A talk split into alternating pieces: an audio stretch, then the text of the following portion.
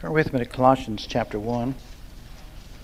Verse 12 it says, Give thanks unto the Father who has made us fit to be partakers of the inheritance of the saints in light, who has delivered us from the power of darkness and has translated us into the kingdom of his dear Son.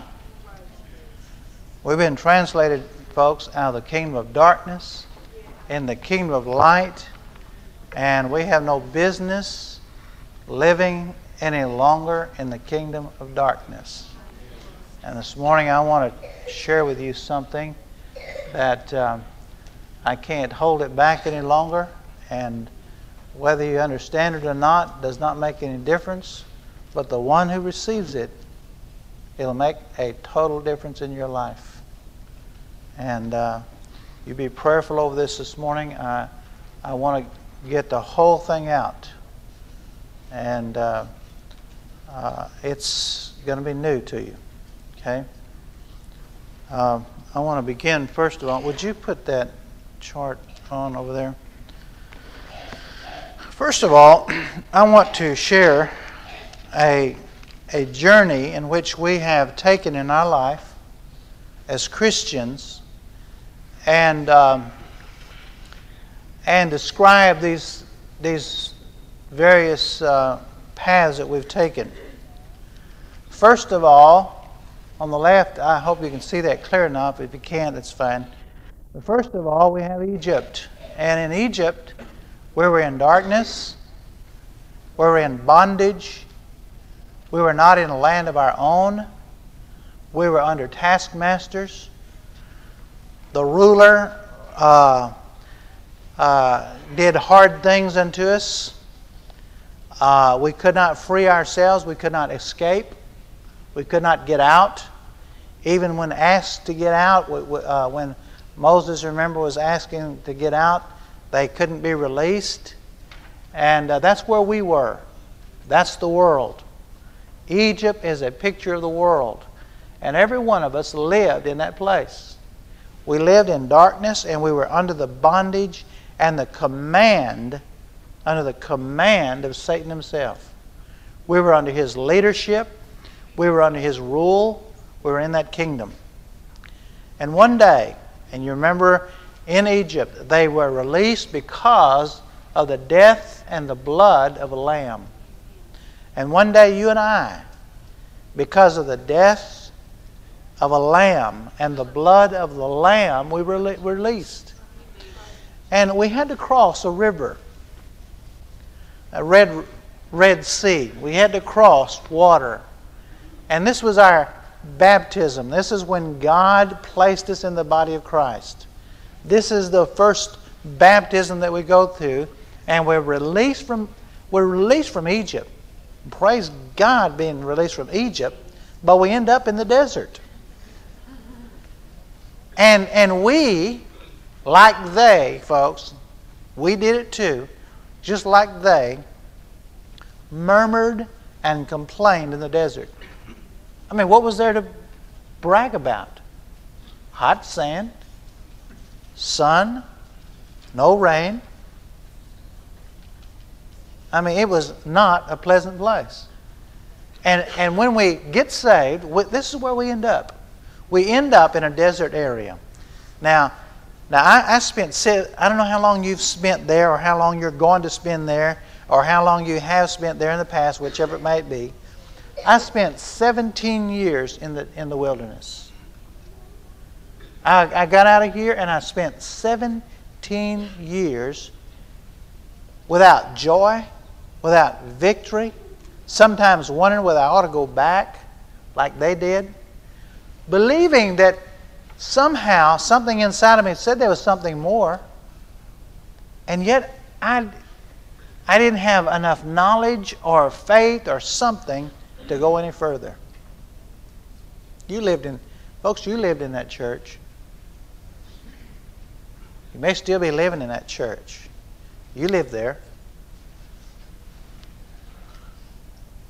where all that's going on is murmuring, complaining, rebelling.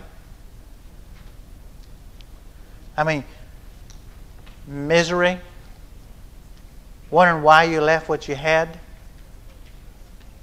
Wonder where the joy was that God promised? You know, that, that's one. There's two things that, that I really wanted that God promised in the Word of God, and I didn't have anymore. And that was one of them was joy. And I didn't see anybody else with joy. Everybody else looked just as bad as I did. They was mad at everything and everybody too. You know, praise God, hallelujah. They, this was our church service. You know, we drug through praising the Lord, and and that was our church service. Every, nobody was happy. Nobody had victory. Nothing. That's where we lived for a long time in the wilderness. And if you'll remember, God offered Canaan to them early, but they didn't go in because of unbelief. And God really, what He really did was raise up a new generation that would trust Him and go on in. But later on, we go into another place, in place of Canaan. And, uh, and I've taught this before in the past about this.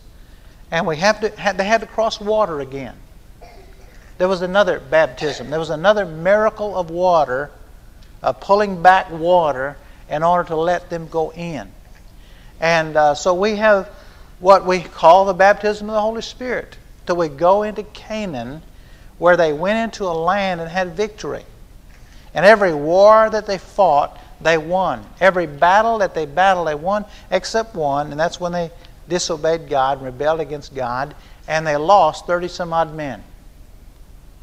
But they went in with victory.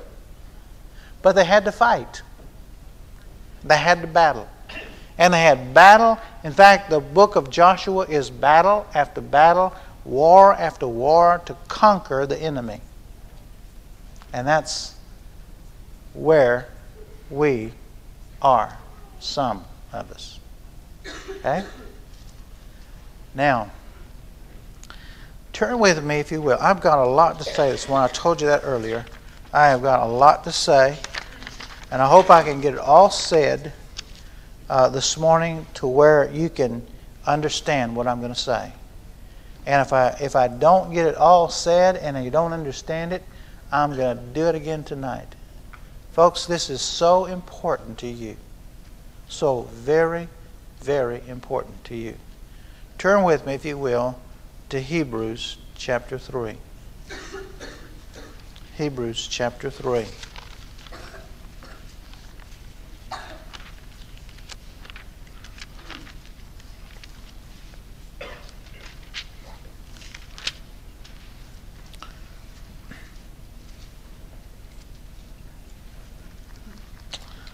What I'm going to read here for a few moments is part of what I just said. I want to comment on it some uh, before I get into what I want to share. Verse 7 Wherefore, as the Holy Spirit said, Today, if you will hear his voice, harden not your hearts as in the provocation in the days of trial in the wilderness. when your fathers put me to the test, proved me, and saw my works forty years. Wherefore I was grieved with that generation and said, They do always err in their heart, and they have not known my ways. Now there's a scripture over in Psalms that says this. Now, I probably need to read it to you. If you'll stay here, I'll go back here and read it to you and then come back. Okay, you can read it later on. It says this He made known his ways unto Moses, his acts unto the children of, of Israel. And he was saying here again that they saw my works, but they didn't know my ways. Now, there's a difference between seeing the works of God and knowing the ways of God. Anybody can see the works of God, not even have faith and see the works of God, the acts of God, the demonstration of God, but to know his ways is more important. You have to know someone in order to know their ways. You must know God in order to know God's ways, to understand God and to know God. Moses knew God. Moses walked with God. Moses talked with God. Moses listened to God, and Moses obeyed God. Moses trusted God. Moses so trusted God that he did anything that God said exactly the way God said it. He knew God's ways. And because he knew God's ways, by the way, the acts of God were operated much through Moses because he knew the ways of God. Now, to see him operate does not mean, even if he operates in your life and does something in your life, does not, not mean you know God. He may perform a miracle in your life and you'll never know God. Okay? Now, let's go on. So I swore in my wrath, they shall not enter into my rest. Take heed, brethren, lest there be any in, in any of you an evil heart of unbelief in departing from the living God. Now, he's not talking about past here, he's talking about us. I want you to know that God is not talking about them, he's talking to us. Okay? He's saying, Take heed lest there be in any of you an evil heart of unbelief in departing from the living God. But exhort one another daily while it's called today, lest there lest any of you be hardened through the, the deceitfulness of sin. For we are made partakers of Christ if we hold the beginning of our confidence steadfast unto the end. While it is said, Today, if you'll hear his voice, harden not your hearts as in the provocation. And I, I want to stop right, right there. Folks, there was a time when they were in the wilderness, and they were in the wilderness uh, less than two years. There was a time when God sent spies into the land and spied out the land and offered the people to go in the land then. And you remember, because of their unbelief, because they believed a bad report, because they believed fear, because they believed mistrust, because they believed uh, uh, people that did not know God's ways and trusted God, and they listened to them and believed in them, they were filled with fear and unbelief, and they didn't go in. And God said, Because of your unbelief, you are not going to go in. God stopped it. You remember the next day what they decided? They, they cried all night. They must have reasoned within themselves, say, We can't go back. We're going to die here in the wilderness. We might as well try it. And they tried it. And they said, We're going to go in. Moses said, No, don't go in. God's not going to go with you. And it says that they tried it anyway, and the enemy ran them out and killed a bunch of them. They could not go in on their own. You don't go in on God's promises on your own. You go in when God says, you go in where God says, the time in which He says, you go in on God's terms and not your terms. And so what happened there that day is because of their their unbelief, God said to those people, He said, You will not enter into my rest. You will not go in. And so, therefore, they had to stay out there for 40 years in order for that generation to die off. And when that generation died off that had unbelief, the believers went in. Okay? He saved two of them, by the way a man named Joshua and a man named Caleb. He saved two of them through all those 40 years and let them go in. One of them was a leader, and one of them was a warrior. Okay, let's go on. Where did I stop? Verse 15. While it is said today, if you hear his voice, harden not your heart as in the provocation. For who, when they had heard, uh, heard did provoke, did not all that came out of Egypt by Moses? But with whom was he grieved forty years? Was it not with them that had sinned, whose carcasses fell in the wilderness? And to whom swore he that they should not enter into the, his rest, but to them that believed not? So we see that they could not enter in because of unbelief. Now, I want to share something with you before I get into Scripture so that then when I get into Scripture, you'll understand a little bit about what I'm saying. And so I need to give some, some uh, uh, testimony, some explanation of what I'm getting get into. I have three places listed over there. Three places. I have Egypt, which is the world, our lost condition. I have the wilderness because after we're saved, we're saved, but there's no victory or power in our life. We're just saved. And then I have Canaan where we go in and with victory. They went in with very much victory. I believe, I'm, I'm convinced of this. Uh, I have found no scripture contrary to it. Besides the people that they lost on the day that they went against Ai, after they had sinned against God and lost 30 some odd people, there's no place in the Word where they lost another person. I believe that their victory was so complete and so mighty and powerful with God and God empowering them and directing them.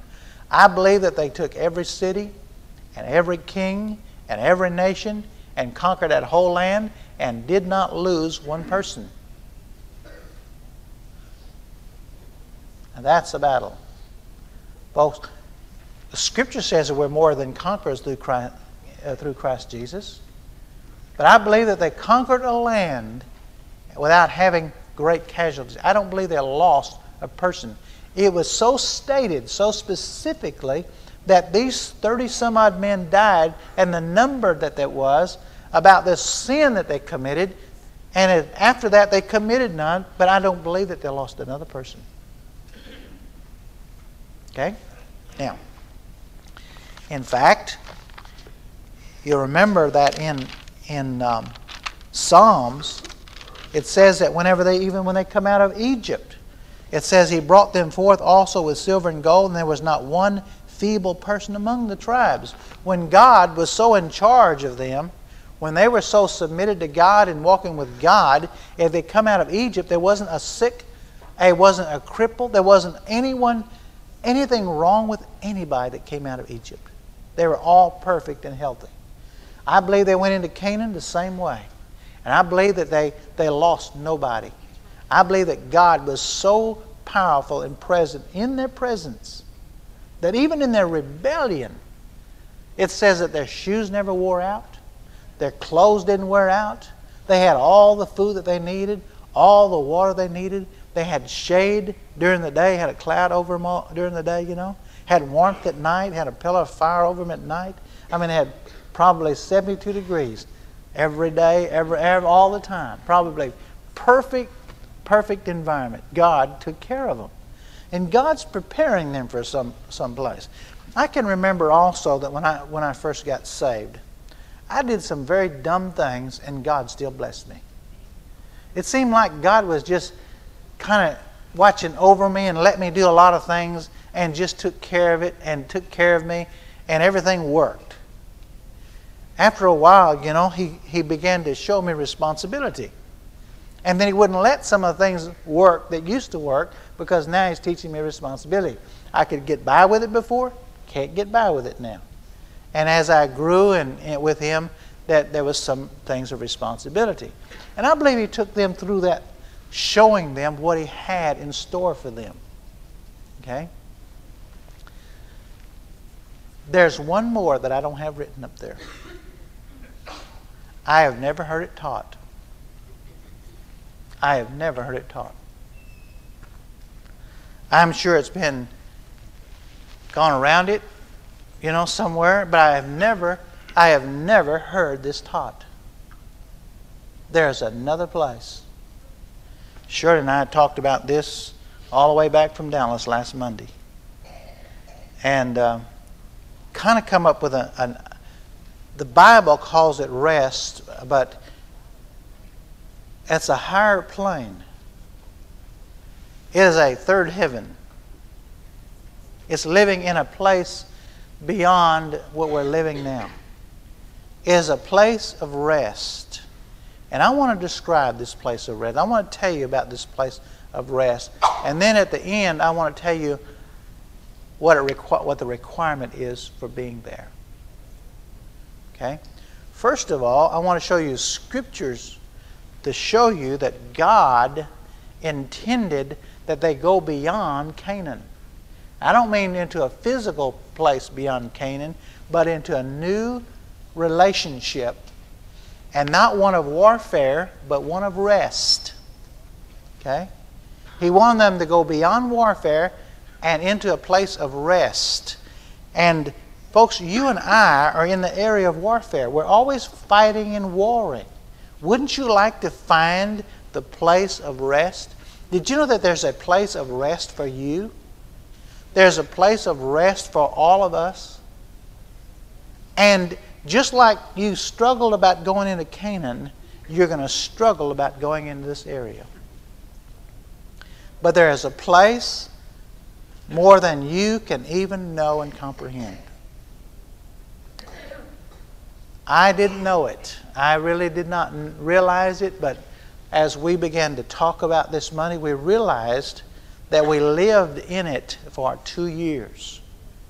For two years, we lived in this area, this place of rest, Shirley and I. We've had spots of it. I want to live in it all the time. God has a place of rest prepared for us. Now, let me show you some scriptures. And um, before I get back into Hebrews and read this, go with me to Joshua. Chapter 21.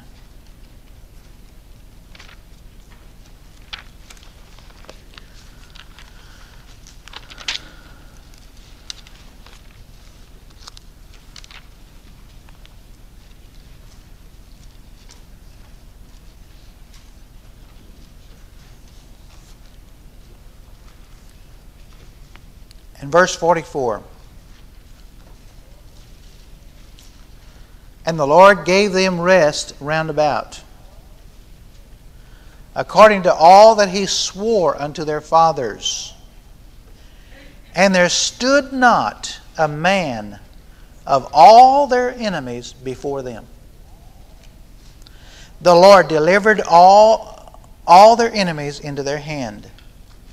There fell nothing of any good thing which the Lord had spoken unto the house of Israel, all came to pass.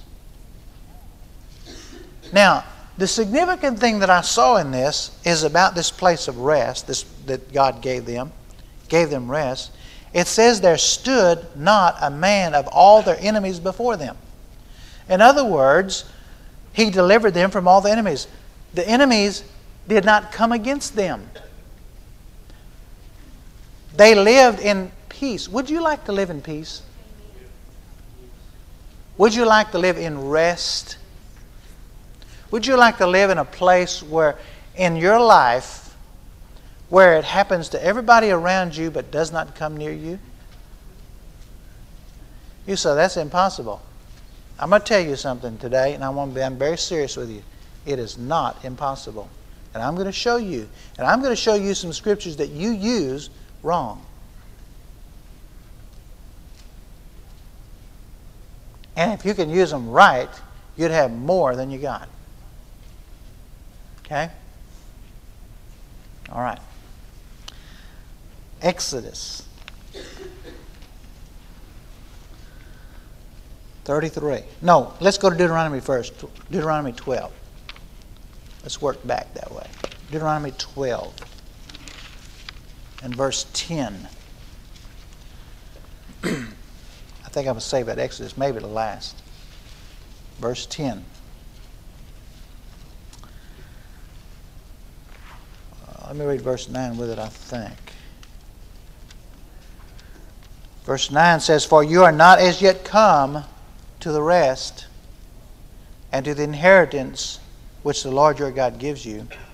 But when you go over the Jordan, and dwell in the land which the Lord your God gives you to inherit. And when He's given you rest from all your enemies round about, so that you dwell safely. Isn't that something?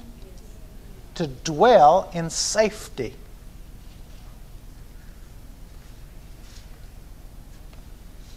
That, that is, these are amazing. I mean, these scriptures are amazing. What God really has in store for us. Live in safety.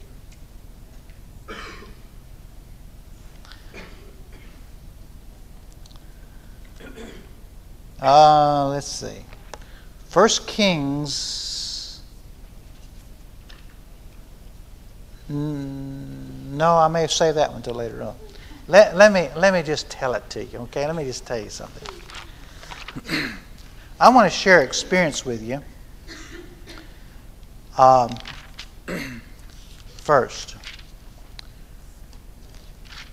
for two years, there was a period of time for two years that Shirley and I lived in a state like this.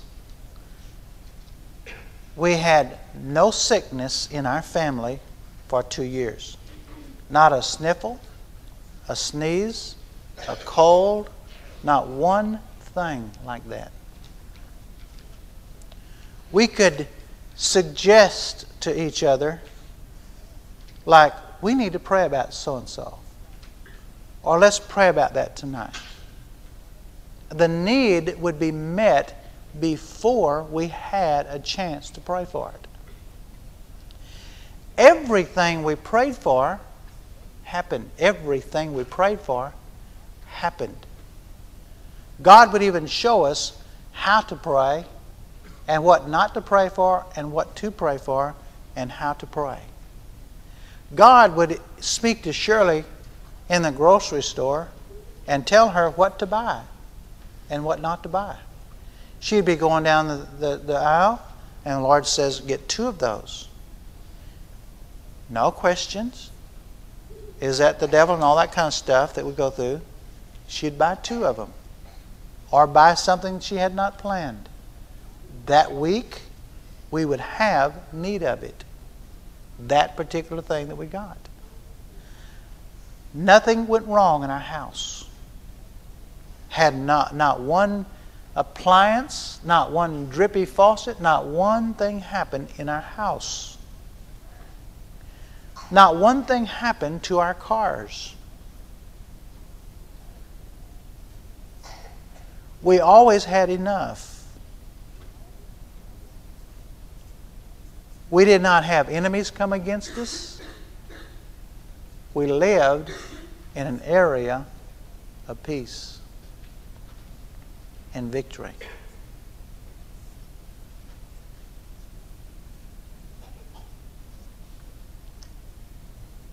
Now, folks, there is a place. I find I've slipped back into warfare again fighting the devil here, fighting him there, fighting him here, warring against him here, hollering at him here, trying to get him out of my house, trying to get him out of my kids, trying to get him out of my life, trying to get him out of my, you know. Turn with me to Psalms 91. I want you to see a psalm. Now, this is a, this is a psalm. I want to show you some scripture you use, and you use it wrong. You don't understand this scripture. You, you, you did not even you did not even see what it said. You think you saw what it said, but did not know what it said. Psalms 91. he who dwells in the secret place of the Most High shall abide in the shadow of the Almighty. And I will say of the Lord, He is my refuge and my fortress, my God in whom I will trust. Now, you underline in your mind, underline the Bible don't help. It's going to underline your mind the word trust because that's the key to it all. The word trust. And I'm going to explain that in a few minutes. Okay? To abide in Him. To hide yourself. The word means to hide, to hide in Him. In other words, get inside of Him and hide in Him. All right. Verse 3. Look at this. Surely he shall deliver you from the snare of the fowler and from the noisome pestilence. You don't deliver yourself, you're already delivered. He shall cover you with his feathers, and under his wings shall you trust. His truth shall be your shield and buckler. You're going to learn to trust in his truth in a word, nothing else. You shall not be afraid for the terror by night, nor the arrow that flies by the day, nor for the pestilence that walks in darkness, nor for the destruction that wastes at noonday. You'll not be afraid of those things.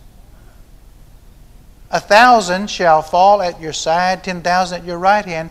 But look at, look at this part of the verse. This is the parts that I want you to see. It shall not come near you. You see that? It won't even come near you. Look at this one. Only with your eyes shall you behold and see the reward of the wicked. Because you have made the Lord, who is my refuge, even the most high your habitation, there shall no evil befall you, neither shall any plague come near your dwelling. Now, folks, has plague come near your dwelling? This says, when you're living in this place, it won't even come near your dwelling. It won't get there. We spend all of our time trying to get it out of our dwelling, out of our lives, out of our children, out of our husbands, out of our wives. We're fighting, constantly fighting because it came in. When you're in the, this rest, it doesn't even come in. That's what that said.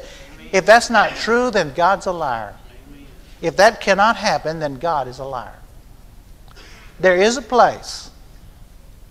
Listen, there is a place that you can get to in God, a place of rest, where it will not come near your dwelling. How many of you ever seen one place in the Word where the apostles were even sick? Ever?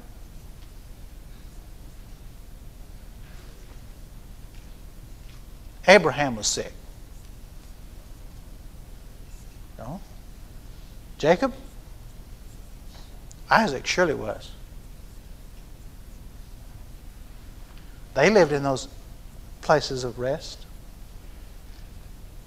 No plague come near your dwelling. Isn't that amazing? Boy, I, I know what you're saying. Boy, I would love to have that. That it would not even come near my dwelling. We're always saying, quoting the scripture. Boy, you know, we quote it like it says it, but we're using it like we're trying to get it out. Where is it? In. Where it need to be? Out. We're trying to get it out and use the scripture? Wrong scripture. When you dwell in the uh, secret place the Most High in the shadow of the Almighty, it doesn't even come near your dwelling.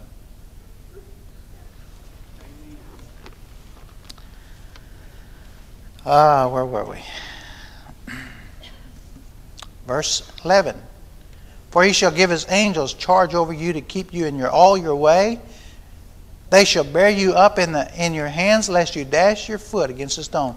In other words, you won't even stub your toe. That's what it said.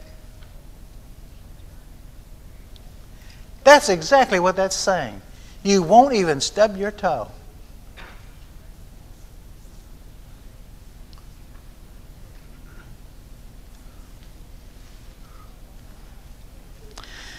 You shall tread upon the lion and the adder and the young lion and the serpent. You shall trample under your feet, because he has set his love upon me. Therefore will I deliver him. I will set him on high, because he has known my name. He shall call upon me, and I'll answer him. See there? Whatever prayer we prayed happened. You shall call upon me, and I'll answer him. I will be with him in trouble. I will deliver him and honor him. With a long life will I satisfy him and show him my salvation. And what God was doing, and I, I didn't even get near all the scripture, folks. You'll probably be hearing this for the next five years. That God has promised us this. And we are laboring. We're working. I want to show you a scripture in Matthew 11.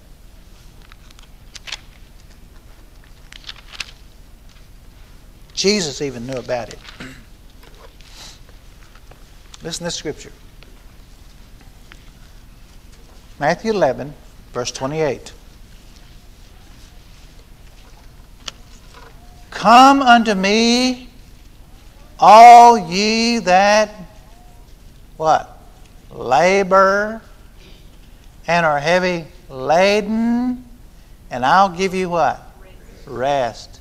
He said, You come to me. Quit laboring. You come to me, and I will give you rest. Take my yoke upon me and learn of me, for I am meek and lowly in heart, and you shall find rest in your souls. For my yoke is easy and my burden's light. He himself was saying, Don't work. You don't have to live in a state of working and labor and toil. A place of what? Rest.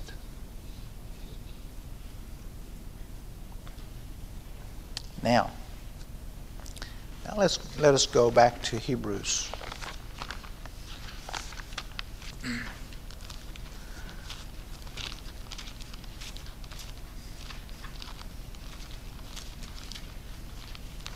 Hebrews 3.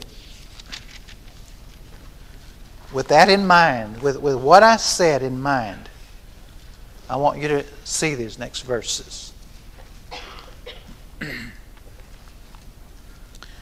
Verse 18 And to whom he that they should not enter into his rest, but to them that believe not. So we see that they could not enter in because of what? Unbelief. They could have entered in rest, but they can't because of unbelief. Belief gets them in, unbelief keeps them out. Verse 4 Let us therefore fear, lest a promise being left, of, left us of entering into his rest, any of you should come short of it. For unto us was the gospel preached as well as unto them.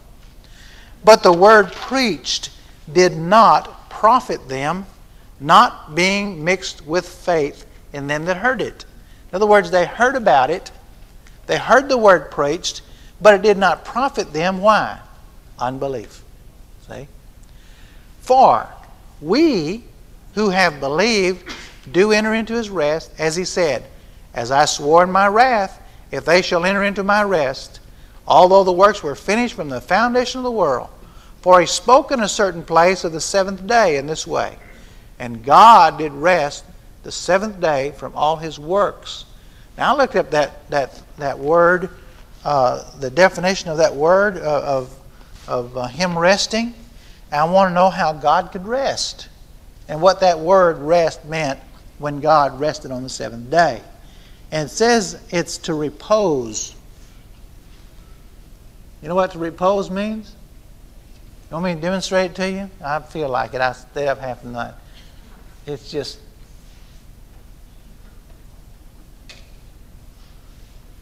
the prone position is laid out. Repose. It also means to desist from exertion. Quit putting out effort. And what God did when He rested, He just stopped. Everything that needed to be done was done, so He just stopped. And He ceased doing because it was all done. And He's saying that we can enter into a rest that you and I quit.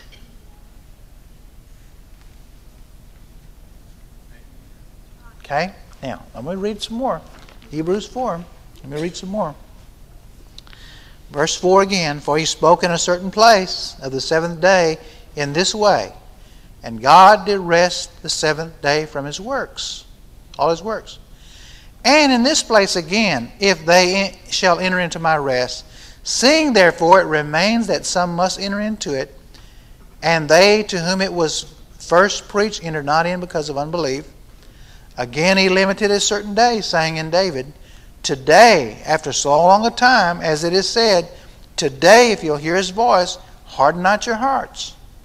For, now there's a word in the King James that's wrong, and I, I'm going to pencil it in if you need to. But the word Jesus, the third word, is Joshua. Okay? And if Joshua had given them rest, then would he not have afterward have spoken of another day? See, Joshua never did get them to the place of rest. They came to the place. They never did fulfill it. If you'll look, they never did live in rest because they began to work in unbelief and they went into the period of judges when they were rebellious and every man did was right in his own eyes and they got out of rest and right back under bondage again. It was almost like they were in Egypt. They got under such bondage and had to be delivered over and over and over again. A lot of Christians are in that place, have gone through great periods of victory and gone to the place now they're in torments and in bondages again by the enemy. But he said, if there had been, if Joshua had given, he wouldn't have spoken of, another rest. Verse 9. I know this is wading through some scripture, and I realize that. And you'll have to wade through it and wade through it and wade through it. It says a lot. And I'm not able to get it all out today. Don't have the time to. There remains, therefore, a rest to the people of God. It's still there. For he, now listen to this, he that is entered into his rest, he also has ceased from his own works, as God did from his. When you finally get into his rest, you'll quit your works. You'll stop your effort. You'll stop doing what you're doing. Now, one more verse. Here's the work that we must do. We must labor. Let us labor, therefore, to enter into that rest, lest any man fall after the same example of unbelief.